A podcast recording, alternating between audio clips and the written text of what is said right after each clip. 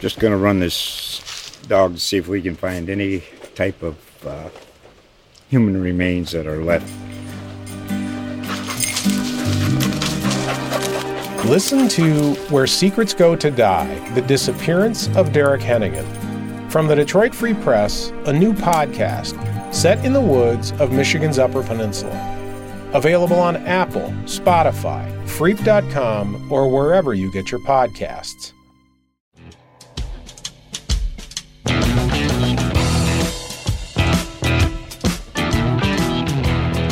Welcome to a very special President's Cup edition of the Forward Press Podcast presented by GolfWeek.com. I'm your host, David Dusek, and joining me from Royal Melbourne Golf Club in Australia is Adam Schupak, who's been reporting all week for GolfWeek.com. The United States team has made a comeback and was able to win the 2019 President's Cup 16 to 14 against the international team. And in the podcast you're about to hear, Adam and I talk at length about the job done by captains Ernie Els and Tiger Woods. We also talk about the performance of some of the great players like Justin Thomas and Abraham Ancer. We also talk about the crowd at Royal Melbourne that greeted Patrick Reed with jeers and songs and more than a few expletives, and how Reed and his caddy handled that, um, and how things went on Sunday for the American team. Lots to talk about in this very special edition of the Forward Press.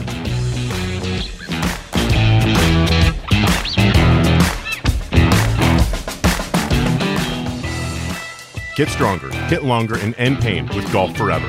Created by Justin Leonard and co author of the Younger Next Year Back book, Dr. Jeremy James, Golf Forever is the Take Anywhere online golf fitness program that helps you build a body primed for golf. It's simple, safe, and it works. At home, in the gym, on the golf course, Golf Forever's easy to follow exercises, warm up routines, and course management videos will help you play your best pain free. Sign up today at golfforever.com and use promo code GOLFWEEK for a free 14 day trial.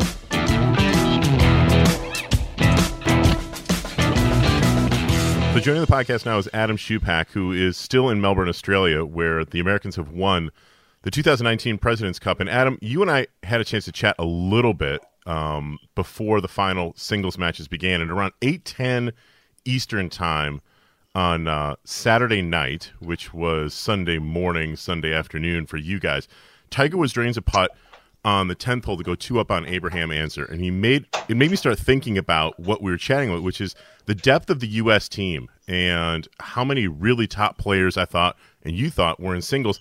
That was going to end up being the difference, and, and it was. The, the Americans won the singles session eight to four, but things got a lot closer down the stretch than either of us thought they would. I think that we got the outcome we were all anticipating, but maybe not how we got there.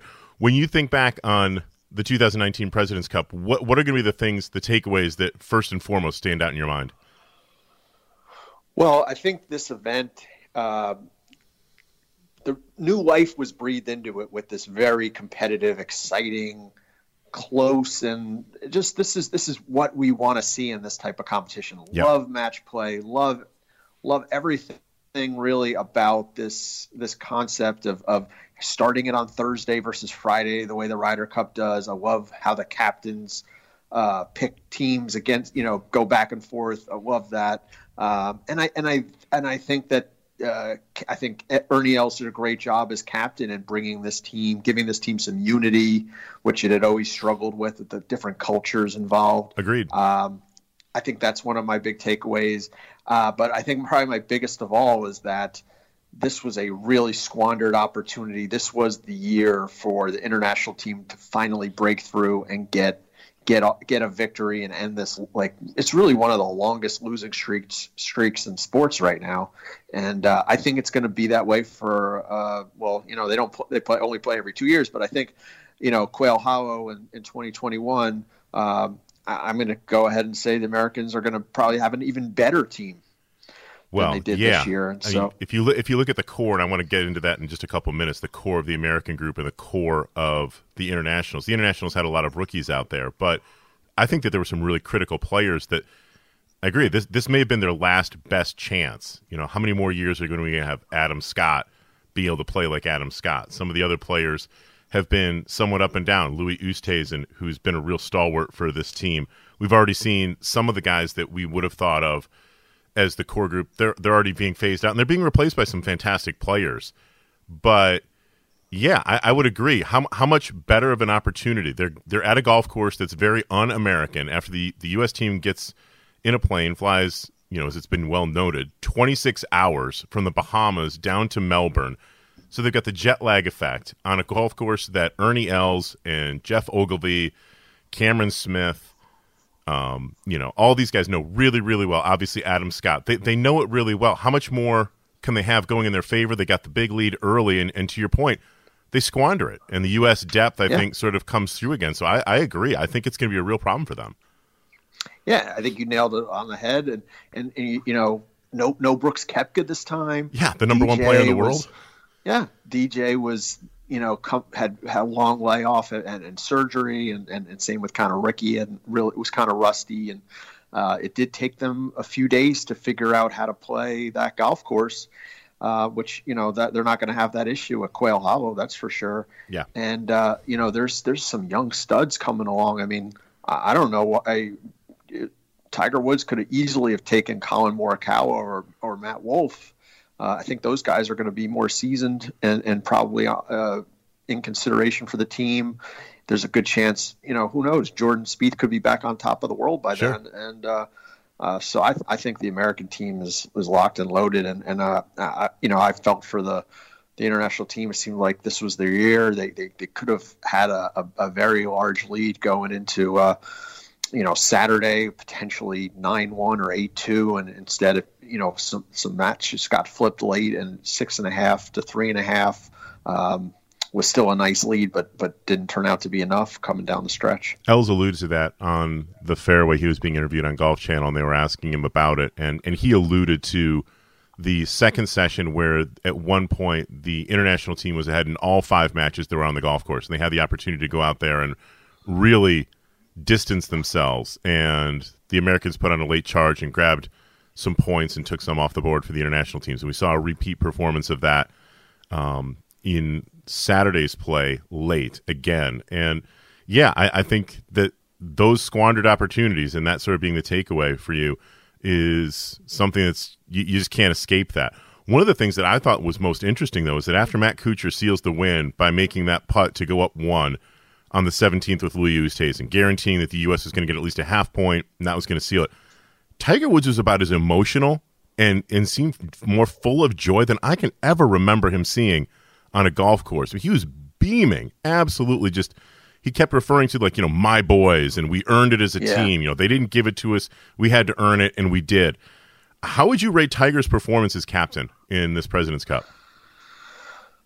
Uh, you know, kind of, kind of have mixed feelings about how he did. I really thought it was. Uh, uh, I think his biggest error was keeping Webb Simpson and Patrick Reed together for three sessions. I thought I was a little surprised that the, he paired them together the first day, and then a little more surprised that he went with them the second day. I really thought that the pairing was going to be the two Patricks, Patrick Cantlay and, and Patrick Reed.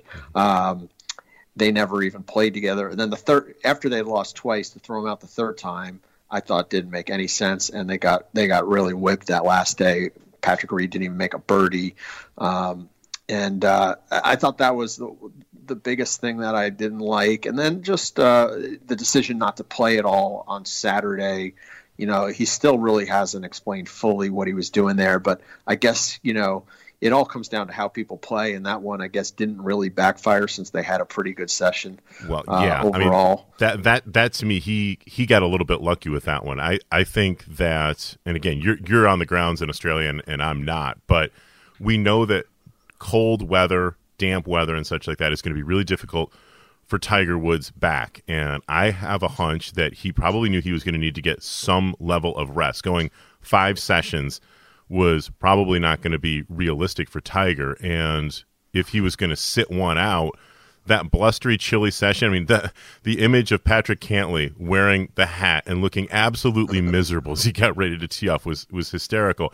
And those were just not conditions that were going to be good for him. And the problem was that he and at that point Justin Thomas were the they were the best American team bar none. I mean, they they were out there getting points in the first session, the second session. They needed his iron game. They needed his putter, which all all of that was coming through. Tiger played and we can get to Tiger, the player, in just a second. But he was brilliant, and for him to bench himself, to me, just said, I don't know that the weather conditions and the way my back is is going to be is going to be the best chance for us. I was equally surprised to see um, Reed going back out there with Webb Simpson. And you know, what was your reaction, I suppose, to, to the benching? How surprised were you that he didn't play at all, or even c- come out in the in the afternoon session on Saturday? I really thought that was I, I didn't see that one coming. I, a lot of in some ways I kind of felt the fans who uh, you know came out that day tickets, uh, yeah, left. Yeah, they, they, were they, they were cheated of the opportunity to see Tiger. We're not sure how many more times he's going to come all the way back to Australia. Maybe not at all. Um, but I, you know, I, I thought, why, why are you taking your best player so far out of the competition for two days for the full for two sessions for the full day? Mm-hmm. Uh, he he and he and Justin Thomas looked unbeatable together, and so uh, I just I, I didn't like that call at all. Yeah. I, I, guess it like you said, it probably comes down to how he, he was feeling. The only person who really kind of made that I thought publicly said anything to, to, that extent was Gary Woodland came in for a press conference and said that Tiger basically felt he wasn't he wasn't ready to go, and uh, otherwise, because Tiger's just, you know, a lot of his answers were just very elusive and ambiguous and uh, evasive. I guess would be the, yeah. He was he was uh, he was uh, um, just didn't share a lot of, and he, and neither did did Ernie, who uh, you know had this whole um, you know, we may, and I don't know how much you want to talk about the number. Well, yeah, that was that, that to me is the next logical thing is that that Tiger Woods, you know, was was good as a captain, and and I think there's some questionable moves, and and you you mentioned the two, but on the flip side, Ernie Els to me said all the right things, especially at the beginning, and seemed to have pushed all the right buttons. I love the idea that he created that shield or that emblem, which they really didn't get into a whole lot of detail about the, the, the symbols that are sort of embedded within it. But he did, I think, an outstanding job of creating really for the first time in a while, team unity and getting everybody together.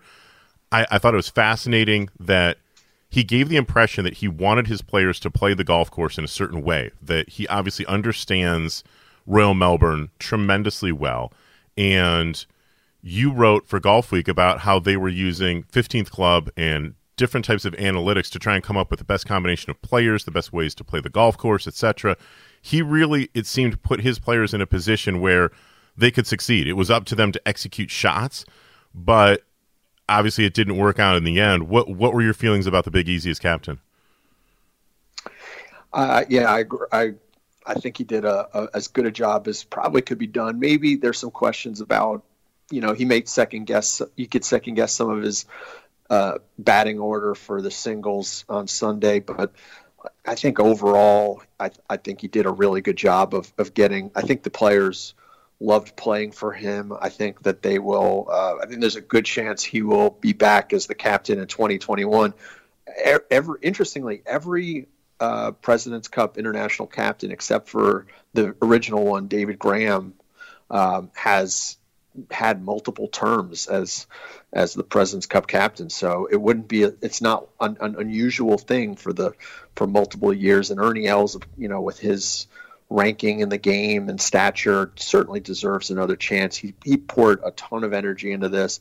Uh, I thought, you know, Louis Louis mentioning that, uh, that that this process all started with the team gathering at Shinnecock in, in, in June of 2018 at the U.S. Open. That's how long they've been trying to get this team together, and and uh, I think I think what he did really worked. Geoff Ogilvy, uh, when I was chatting with him, made the point that you know he remembered a year where the first time he ever met KT Kim was uh, who played in in Korea and Japan was was uh, on, on, the Tuesday of the week of the matches, and, and he said, you know, he was a, he was my we were friends by Saturday, but you know, at that point it's a little too late. You know, these yeah. these guys were bonded as a team ahead of time better, and then I do think the analytics.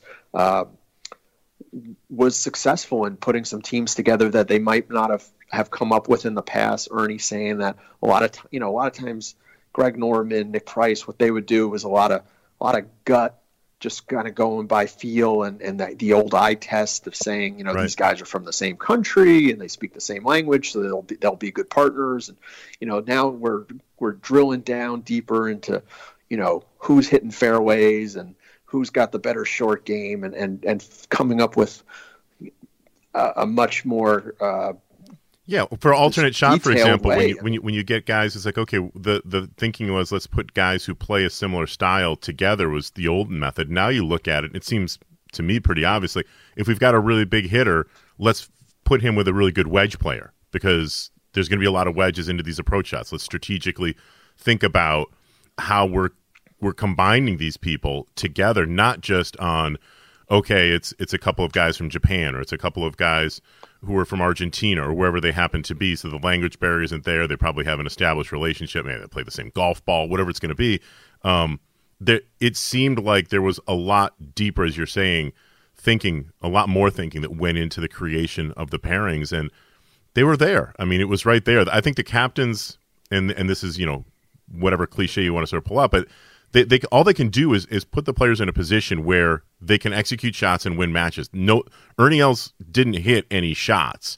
Um, it's such a unique situation that Tiger Woods, being a playing captain, obviously he did, but all Els can do is create an environment where his players are comfortable.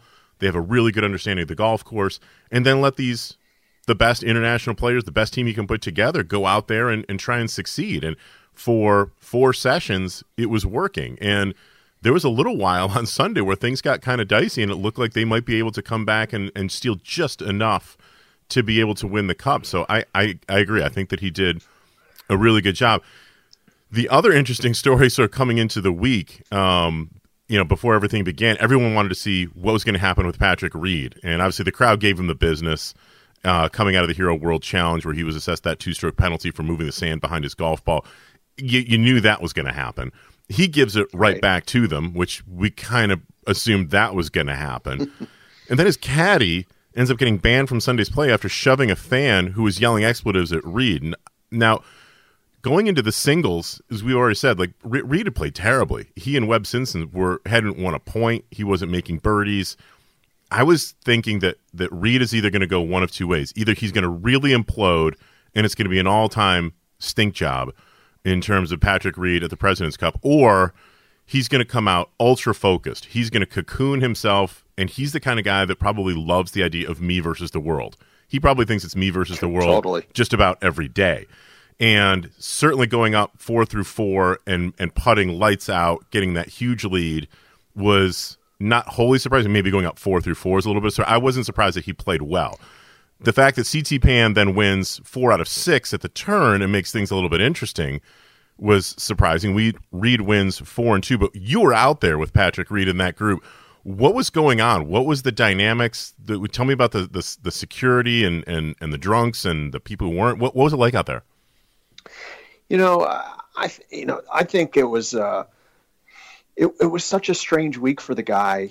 It, it's just everything with him is such a soap opera, and uh, this was just you, you knew that like you said you knew the fans were going to get on him and and part of it you know there was a bit of an inevitability to this whole saga that happened on Saturday with his caddy because you know the play, a lot of bunch of the players from Adam Scott to Cameron Smith and Mark Leishman were basically said to the fans we want you to get on him we want you to you know yeah. give give this guy a hard time. He deserves it. And uh it almost we're waiting for somebody to go a little, you know, a little bit across the line.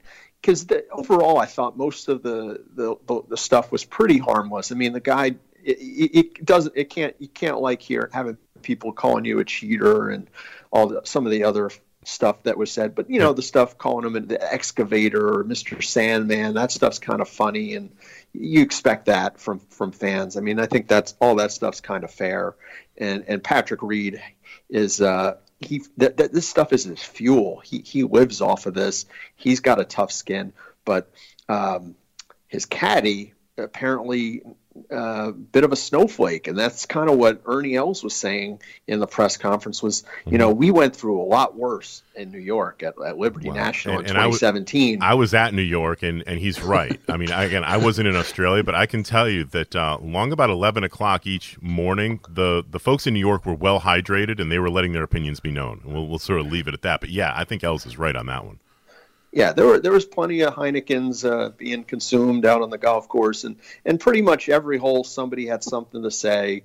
Some were clever, some were just you know, uh, you know, don't you know, stay out of the bunker, get in the bunker type stuff. But uh, you know, Patrick Reed just he just didn't seem to have much energy the first few days. It wasn't it didn't seem like Captain America out there. And then on on Sunday, wow, this that was the guy we were we were hoping for. And I just think he's such a lone wolf. He really doesn't play that well in these in the foursome and four ball unless he's been paired with Jordan Spieth, and, and that mm-hmm. teaming has kind of broken up.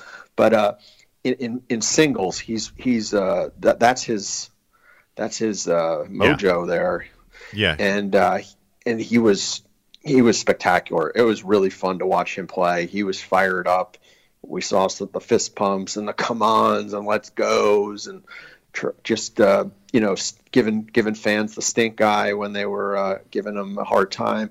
It, he he hit some brilliant shots out there, uh, especially the bunker shot he hit on seven. Uh, I was walking down the, the fairway at the next hole uh, he had short sided himself on that short uh, short hole in the right green side bunker and just hit this incredible uh, spinny bunker shot, which is not easy in those. Uh, you know, the sandbelt bunkering is so spectacular, and, and put it in, in, tight birdie range, and, and just he was six up after seven, and and, and Bones. I, I think he said this as much on the broadcast, but he came up to me and he said, "Have you ever seen a a bunker shot as good as that?" And I said, "Well, maybe a few when you were with Phil, mm-hmm. exactly. but uh, it, it was you know he was just a birdie machine and uh, you know CT Pan who had made just about everything. Uh, the couple other matches that he'd played against Patrick, uh, just missed a few early, a couple yep. three putts, yeah, and and you know he he put up a good fight, and and it kind of got interesting. It was starting to feel a little bit like late Saturday afternoon when Justin Thomas and Rickie and a couple other matches all of a sudden you know lost some big leads that ended up in in uh, being tied. I, I, was starting to wonder if if, if Patrick was going to let it get away, but uh, but he closed the door, and um, you know that was a big point. So he he redeems himself to some degree with that great singles performance on Sunday, and and that's great, and we rem- will remember that. We will remember as we still do, obviously, his tremendous performance against Rory McIlroy at Hazeltine. He played tremendous golf, some of the best golf he's probably ever played in his life. Let's fast forward about a year and a half or so, and let's say that he is just outside of the qualifying players for the Ryder Cup. If you're captain, would you want him on your team? Yeah, that's a tough one. It depends a little bit on who are some of the other options, I guess. But he, he's a big distraction. I think this was uh, a somewhat unusual circumstance because of what happened in in the Bahamas right yeah. right before it. So I have to think something like that's not going to be going on. But um, it, it is a home match, so maybe that maybe he will get a little bit better of a reception from the American fans and. Um, but uh, you know the dynamic, the team dynamic, he doesn't, he just doesn't fit so well. So I guess it'll depend a lot on how he's playing. If he's if he's borderline, I could see Steve Stricker saying it's it's not worth it. Yeah, especially when you consider the type of player that generally speaking he is. I mean, he's he's got a different game than somebody like Dustin Johnson and Tony Finau and Brooks Koepka, these big power players. He relies on momentum. He relies on that putter and short game, which when they're on, he's he's got to be just brutal to compete against in in match play. But then I, whenever I was watching him and, and, he's going, you know, losing his first couple matches with Webb, and then he loses the third one, and obviously I was, you know, like you've got to bench this guy. It occurs to me like, well, if if you were looking for that skill set, then what about Kevin Kisner? You know, what there, there's a lot of guys, you know, that that could go in to that slot that you know are going to be total team players. And Kisner's played some, you know, cup events. He's he's been around. You know, there's guys, for example, if you just wanted a really you know, grade A putter. What about a guy like Brian Harman?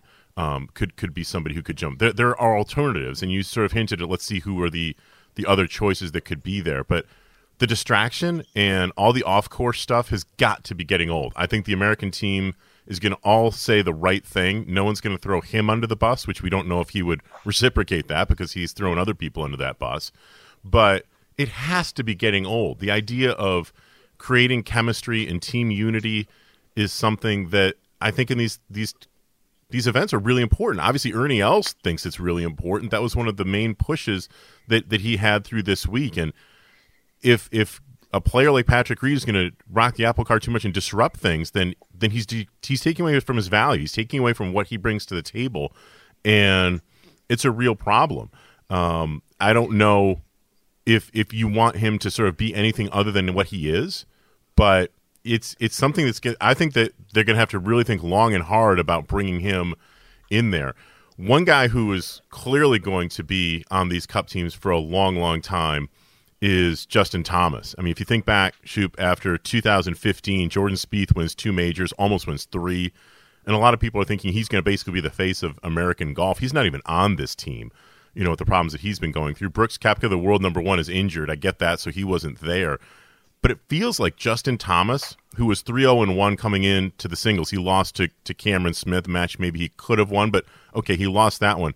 It feels like he is going to be the leader of this core group of American players who are going to be playing Ryder Cups and President's Cups going forward. Do you get that sense as well? And is that sort of the feeling around the American team and, and on the golf course as well?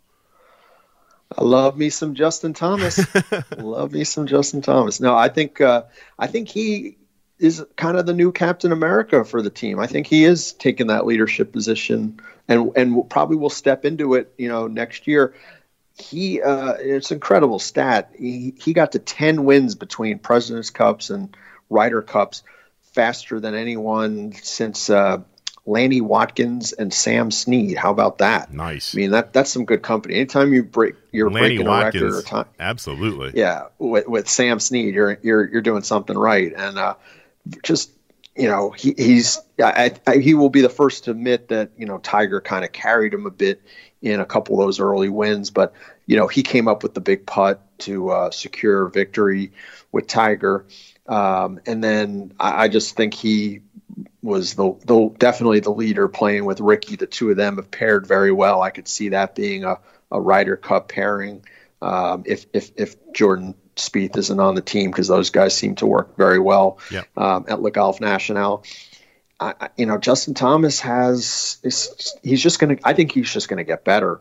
Um, I, I, think he's I think he's our our top our top American right now. You know, uh, let's not forget Brooks Koepka, um, who who didn't sat this one out. Mm-hmm. Um, but you know, I I think Justin Thomas is a really tough guy in, in match play. I was really impressed uh, watching him play singles against Rory McIlroy last year, and and uh, you know the two of them were tied going to 18, and and Rory drove it in the bunker, and, and Thomas hit a beauty and, and, and pulled out that victory.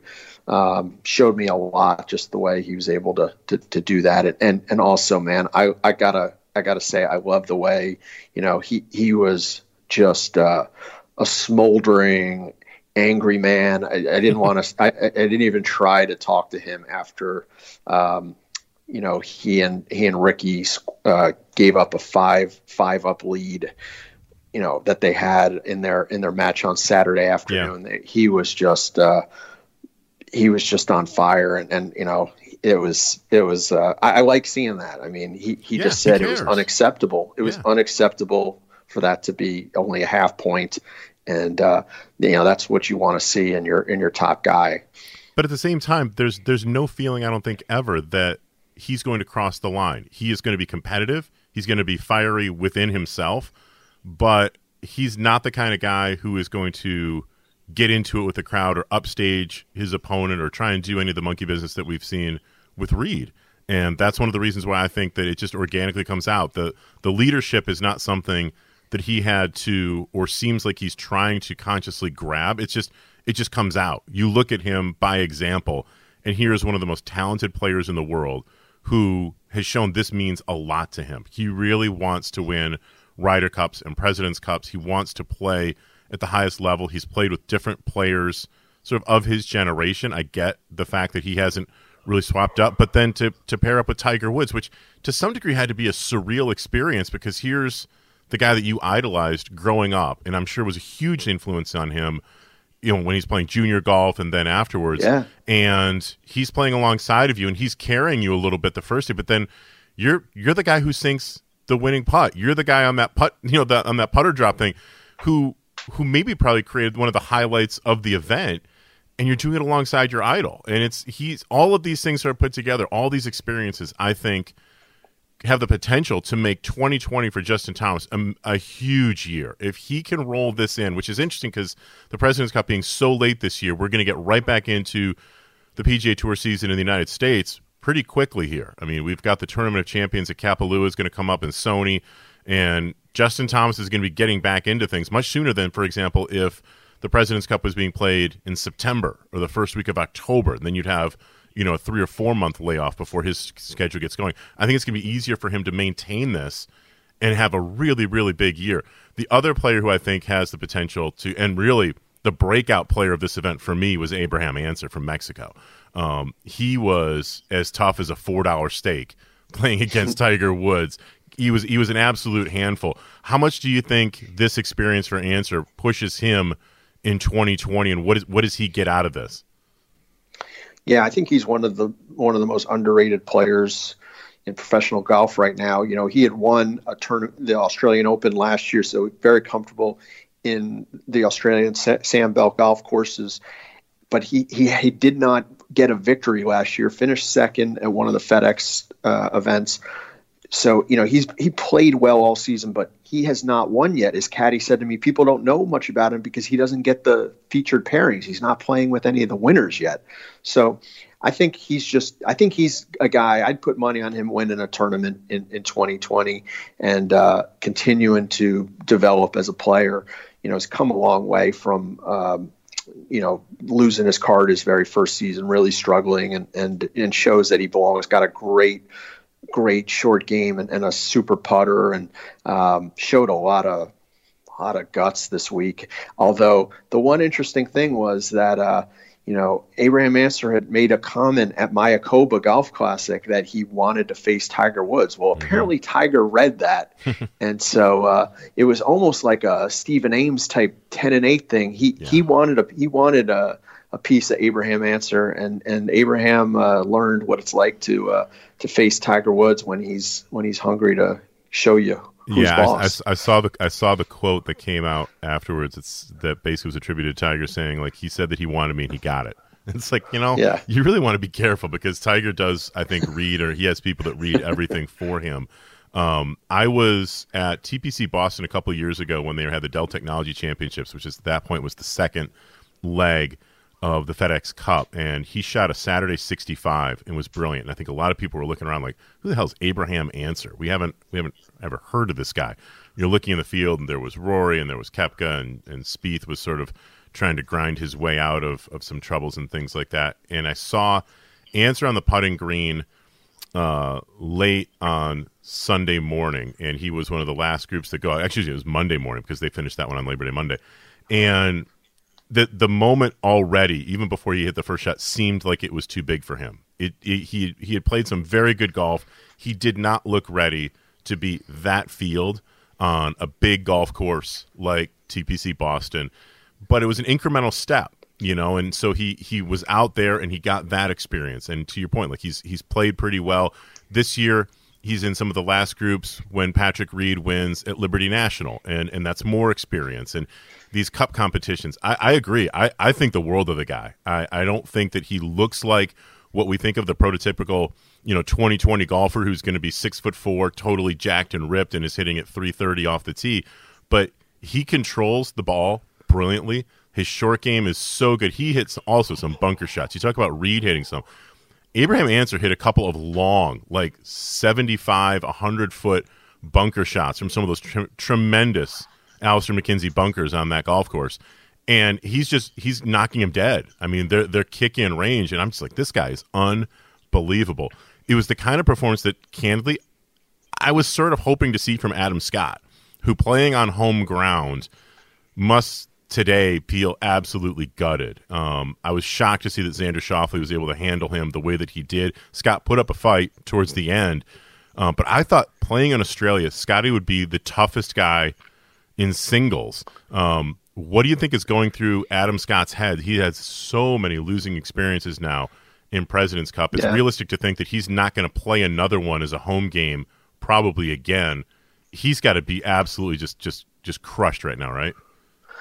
Uh, yeah, and he he just he, in the press conference he he just couldn't even uh, you know he could hardly put a few sentences together, and he's such an elegant speaker. He just kept saying he's dis- how disappointed he was, and that you know he believes that the team's moving in the right direction for the future, and he wants another crack at it. That was about all we could really get him to to say at that point. And uh, you know, I think I feel bad for Ernie in the sense that you know uh, the guys who I think have gone through the most pain, none of them really delivered today. Hideki uh, has been on a number of teams in a row, and and he was four up uh, through eight holes and, and ended up in a tie. Uh, Louis Louis, his, his countryman, uh, you know, who grew up idolizing mm-hmm. Ernie, had had a big lead as well, and let Matt Kuchar back into that match, and Matt Kuchar clinched the winning point, half point.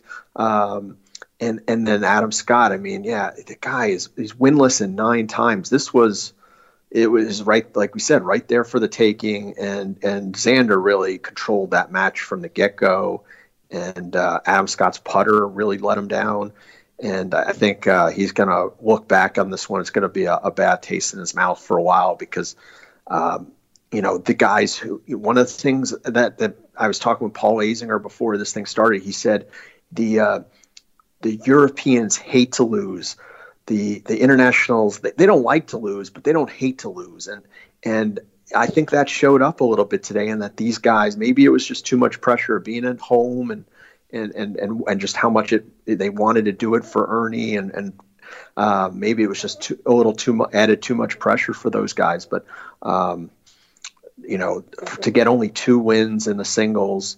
Um, you know, you're, you're not to, you know, they were lucky that they were as close as they were, but um, Er, Ernie, I thought did did everything he could this week to yeah. uh, put his team in the right position. He said we, we our goal was to get to ten points going into the singles, and they did that. They did that, yeah. Their their their big guns let them down on on Sunday. Yeah. So uh, so the F bomb of the week goes to Patrick Cantlay, who uncorked a beauty. I don't know if you had a chance to see it, but certainly in the broadcast, they immediately apologized after he he sank a birdie putt that that obviously meant a lot to him usually a pretty quiet guy on the golf course. Tremendous game, but um, what did you sort of think from from him this week? I to be honest with you, shoot, I look at him as sort of a guy who's just continuously overlooked. He doesn't have the flamboyance. He doesn't have the sort of big personality that Justin Thomas walks in the room and you know he's there. And Jordan Spieth has had that. I mean, he may not have it sort of right now. Rickie Fowler is is one of the most electric personalities and from a marketing standpoint, everybody sort of jumped on him right from the get go. So we all sort of know about Rickie Fowler, but Patrick Cantlay just sort of goes about his business, and he seemed like a tough guy. I, I love when he comes out all in black, and obviously he's wearing the team uniform at this event, but like he's he's like the Johnny Cash of golf. He he comes out there as the man in black, and he just lays it down. And I I love the way he plays. I love the fact that nobody ever really talks about him as being their pick at big tournaments and big championships. But on a pressure filled stage and a time when obviously he wanted to play, he said that he was really excited to play team golf for the first time. I think it was the 2011 Walker Cup matches, he said, was yeah. the, the, last time he had played on a team and represented his country. It clearly means a lot for him. In some ways, he's just overlooked. He is fantastic. Yeah, I'm I'm I'm on his bandwagon with you. I, I think he's going to be uh, a really big star, even bigger than he already is. And and uh, you know, I, I think there's majors in his future because he's got such a complete game, drives it so straight and long, and uh, you're a big stats guy. I mean, he's in the top 20, 20 in like everything, or the top in, in like 25, 30 different categories. Yeah. He's just so consistent. And uh, when you have that many opportunities, I think as, as uh, once he starts getting a little more comfortable being in those positions, I I, I think he's going to be a two three win type type guy, and uh, you know with potential to get to world number one. I really think so. I think I think yeah. he's just starting to figure it out, and you know he went through some tough times. Yes, he did uh, with the back injury and, and his friend. Uh, witnessing his friend get Literally hit by a car and dying die. in his arms. when exactly. You yeah, when you when you go through stuff like that, um, you know some of these little things in the golf world they're not as uh, you, you have more of an appreciation of life and and everything. And i think he's he's a bit of an old soul. I, I understand he uh, spent a lot of you know was a kind of a country club kid who grew up playing with the the uh, the 60 70 year old guys would bring let him in their games. And so he's he's he loves to play gin and uh, I think he, he got along pretty well in the team room, and I think this was a, a, good year for him to get the exposure of being part of one of these winning teams, and because he's gonna, I, I, think he'll be a, a, slam dunk Ryder Cup guy for for next year, and, and and then probably many years to come. So let's talk about that for just a second. We we've sort of danced around this, but obviously we've got Ryder Cup coming up. Um, in 2020. And if you sort of look up and down the lineup of the players that we would assume are probably going to be there, you got Patrick Cantlay who's 27. Justin Thomas, who's 26, Schauffele's 26, Koepka, who didn't play this event, is 29, Rickie Fowler just turned 31. Then you sort of blend in Tiger Woods, who there's no reason to think the way that he's been playing, you know, he's he's not going to be a part of that team. Dustin Johnson, um, that's seven really strong players. There's no reason to think, or can you think of a reason why the American team shouldn't be really, really strong at, at the next Ryder Cup in 2020? I think they're in a good position for many years to come. And and you know, I mentioned a couple of those young guys, Collin Morikawa. I think is going to continue to. Yeah. So there's and, and I and I love Kisner. I love Kisner uh, in this type of in match play and a team event. You mentioned you brought him up earlier. Um, you know, he didn't really have a good fall to to you know get on Tiger's radar, but I, I think he would have been. Uh, you know, there's some guys that just they're just they just know how to.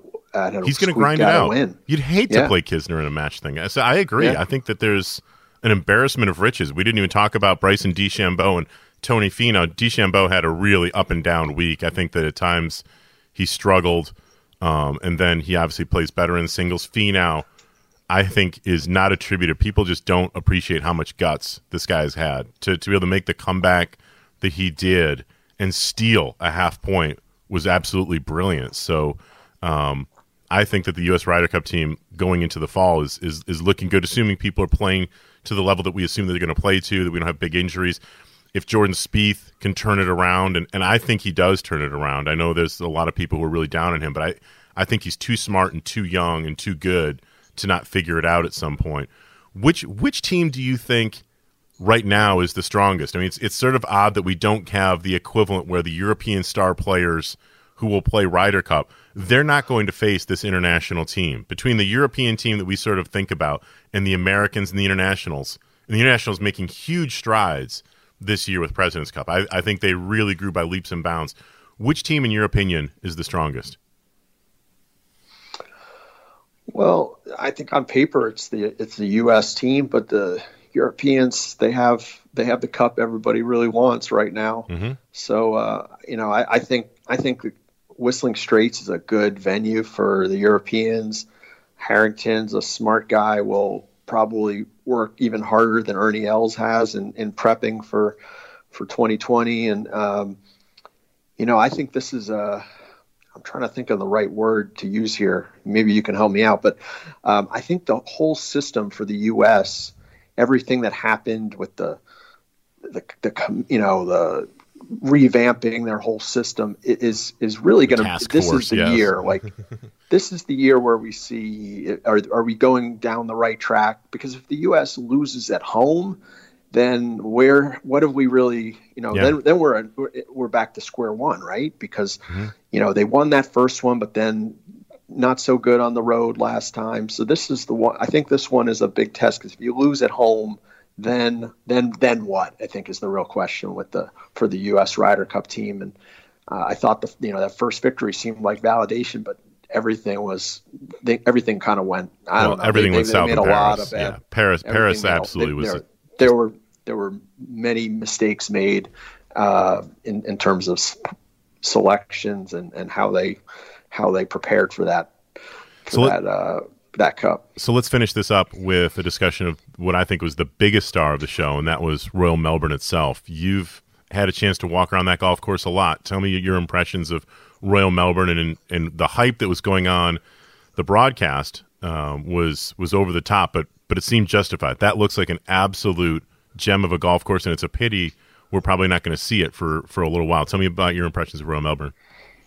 Yeah, it's just it's the way golf should be. It's it's you know it's it's so strategic. You it's all about where you're positioning your golf ball, and you got to you know run the ball up, and and every the ball was bouncing, and it, and and ah gosh, it's just that's good golf, and, and we need we need more of that, and, and, and to challenge these guys, and just watch them the thinking and, and processing of, of, of, of how to play certain shots and the variety of options that, that you have out there wasn't long.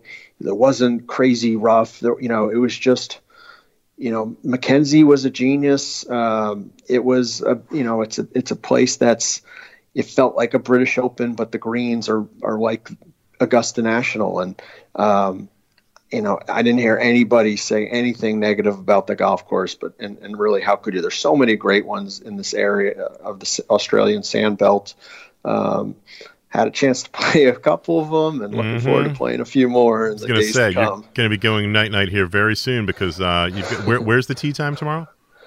Or later today, Kings, Kingston Heath. Another Kingston Heath with uh, yeah. Uh, I'm, I'm going to name drop. You're playing playing a little golf with Ian Baker Finch tomorrow morning. Nice. There you go. Yeah. So yeah. I, I, wonder what his mood will be uh, tomorrow. I mean, he doesn't directly have anything with his team, but uh, I think I think that Monday Australia mourns, and and in many places that they're going to be mourning, but uh, we're not. Fantastic job this week up on golf golfweek.com. You know the having that f- boots on the ground, as they say, is there's no substitute for it. Shoop. So get yourself some rest. Peg it up with IBF tomorrow, and uh, thanks a lot for coming on the Forward Press. All right, buddy. Anytime.